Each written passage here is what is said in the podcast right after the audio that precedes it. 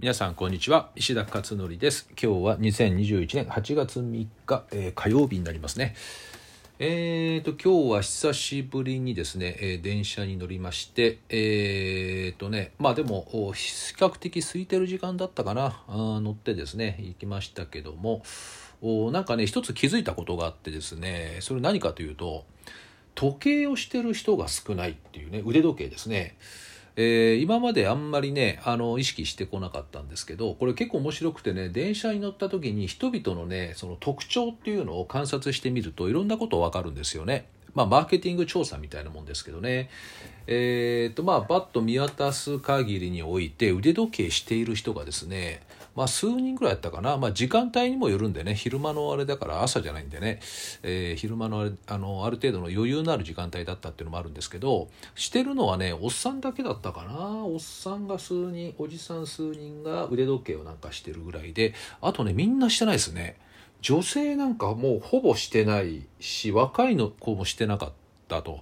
でまあしてるとしたらアップルウォッチですかね。よく見かけるのはね。私もアップルウォッチ持ってますけどアップルウォッチはまあまあ見かけるかな。やっぱり時計いらないもんね。スマートフォン持ってるからね。ここに時間が出てるので。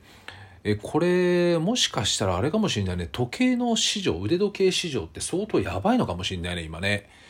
あの確かスイスのスイス有名ですよね。腕時計がね、えー、がアップルウォッチにが抜いたってたかな？スイスの、ね、腕時計全市場確かアップルウォッチが抜いたようななんかそんな話をねあの数年前に1年前か2年前に聞いたことあるんですけど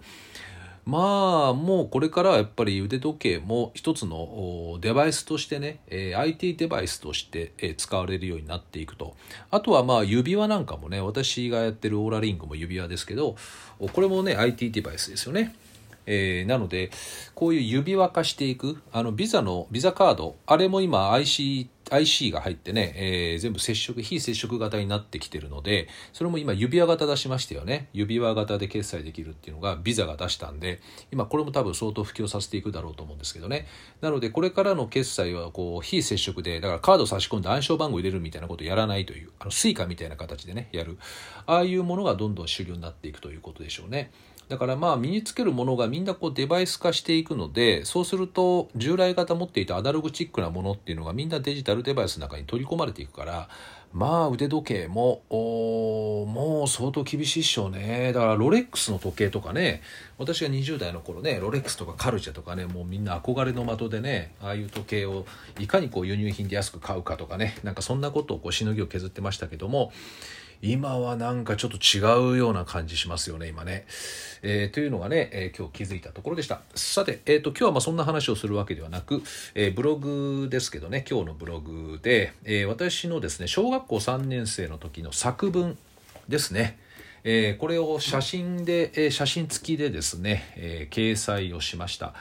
なので音声ではですねちょっとお見せができないんですけれども、えっ、とまあ、このブログとあとまあえっ、ー、と、Facebook のですね、Facebook グループの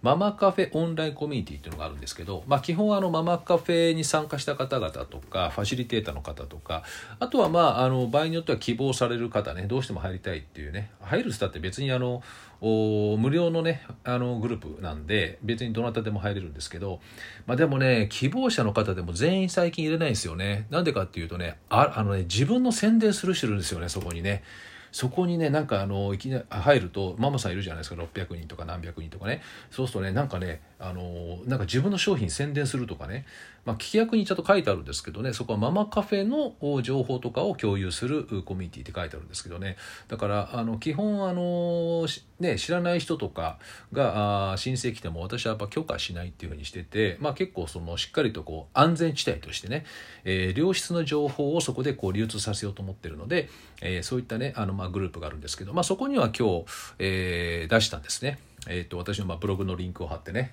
まあ、あの結構関心がある方もいらっしゃるかなと思って私が9歳の時に書いた作文ですね。大阪にいる時ですけどね、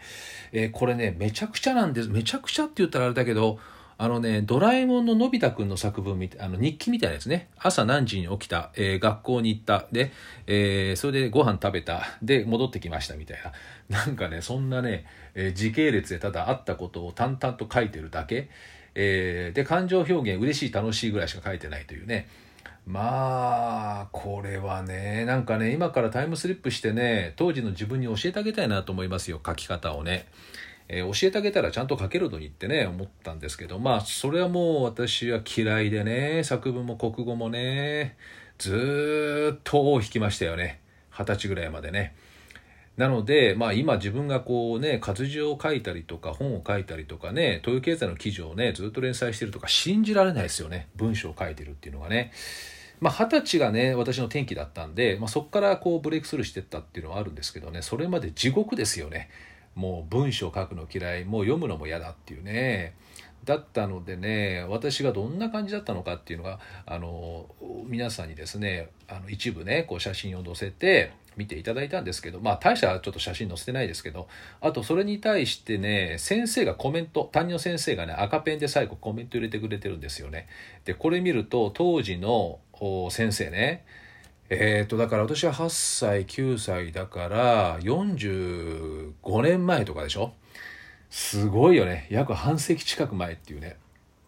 ねそういう、えー、時の担任の先生、まあ、どんな先生だったか今でもよく覚えてますけどね。あの悪い印象は全然ないですよね。いい先生だったなっていう感じなんですけど、えー、これ見るとね本当面白くてあの私ね「それでそれで」っていうのをいっぱい書いてるのねある作文見ると。そうすると最後コメントがですね「それで」というのが多いねって。でね探検に行ったことだけをもっと気持ちなんか入れも入れて書くとよかったねとかね、え気持ちが入ってないんですよね、えー、そういったことを書くとよかったねとか書いてあったりとか。あとね辞書を買ってもらったみたいなあの記述があってねお母さんに辞書買ってもらいましたみたいな。そしたら最後コメントで「辞書を買ってもらったんだったらしっかりと勉強しないといけないね」とかねこういうの書いてあるんだよね。えー、面白いね本当に。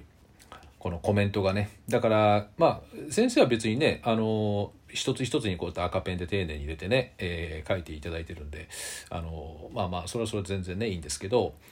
ただやっぱり作文ってねやっぱ書き方を教えてあげないといつまでたっても進歩しないよね。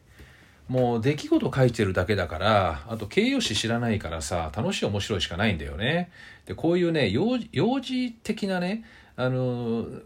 文章っていうのかなこれずっと書いてるとね苦痛でしかないんですよねこういうのってね。だからあ今はねもうそういった作文とかあと読書感想文もそうなんですけどもうどうやって書くのかって決まってるのでねこのフレームワークとねあとボキャブラリーね形容詞のボキャブラリーもリストを出してそこから選んで書くっていうねこういうふうにしてしてあげると随分変わるんですよね。なので、えー、そういった今だったらねフレームワークがあるからね教えられるんですけどでも聞くところによるとね今現在も学校では作文とか読書感想文の書き方を教えないって言うんだよね。信じられないね本当にね。で高校生ぐらいになると今度小論文ってなるんですね。で小論文になると、えー、まあ、特別な授業だったり小論文の授業とかねまあそういうのがあったりあとまあ高校ぐらいになると民間の教育機関がね通信通信添削だったり予備校とかがあるので、まあ、そういったとこで小論文の講座を取ると書き方はちゃんと教えてくれますよねだから一回ねあのこういうの教わった方がいいですよねまずね最初に。書き方というのがあるのででも作文とか読書感想文っていうのはなかなかそういう講座ってないじゃないですか受ける機会も。ってことは学校で教えるしかないんだよね。でその肝心の学校が教えてないっていうねそういったこともあるようなんでね、えー、だからただ気持ち書きましょうっつったって気持ちの表現を知らないんだからさ書きようがないよねっていうこともあるからこういったところもしっかりとね子供に押さえてあげたいなと思いますね。で一応えっとね、小学生勉強法っていう本を私が出してまして、えー、ここにですね、作文とか読書感想文の書き方について分かりやすく全部書いてます。で、大概ですね、そのラインに乗っかって書けば表彰されますね。えー、何にも表彰されましたっていう感想文感想ですね頂いてますので、まあ、全員行くかっていうかちょっと分かんないですけどねでも結構いただくんですよでシンプルなのでそんな難しくないんですよねだから誰でもいけるなと思っていてだからそういったあの書き方を一回子供に教えてあげて成功体験積んじゃうと子供はなんか書くのが楽しいっていうふうに、ね、なっていくんじゃないかなと思うんですね。えー、なので、まあ、この夏休みいろいろ読書感想文とか出てるね、えー、子どもたちたくさんいると思うので一回書き方というのをね知った上で親がサポートしてあげるっていうのが一番いいかなというふうに思ってます。えー、ということで今日は、え私の小学校3年生の時の作文ですね。これ今も残ってるんですよ。ファイルに入って。ね私ね中学校のね中間期末試験も全部残ってるんですよ。面白いですわらばんしですね全部ね。面白いよね。なんかね別に捨てる機会もなく、うん、なんかずっと取ってやったっていうことで、えー、こうやってね今役に立ってるっても不思議な感じですよね、えー、もしよかったらですねブログの方をご覧になってみてください、えー、ということで今日は、え以上となります。ではまた明日お会いしましょう。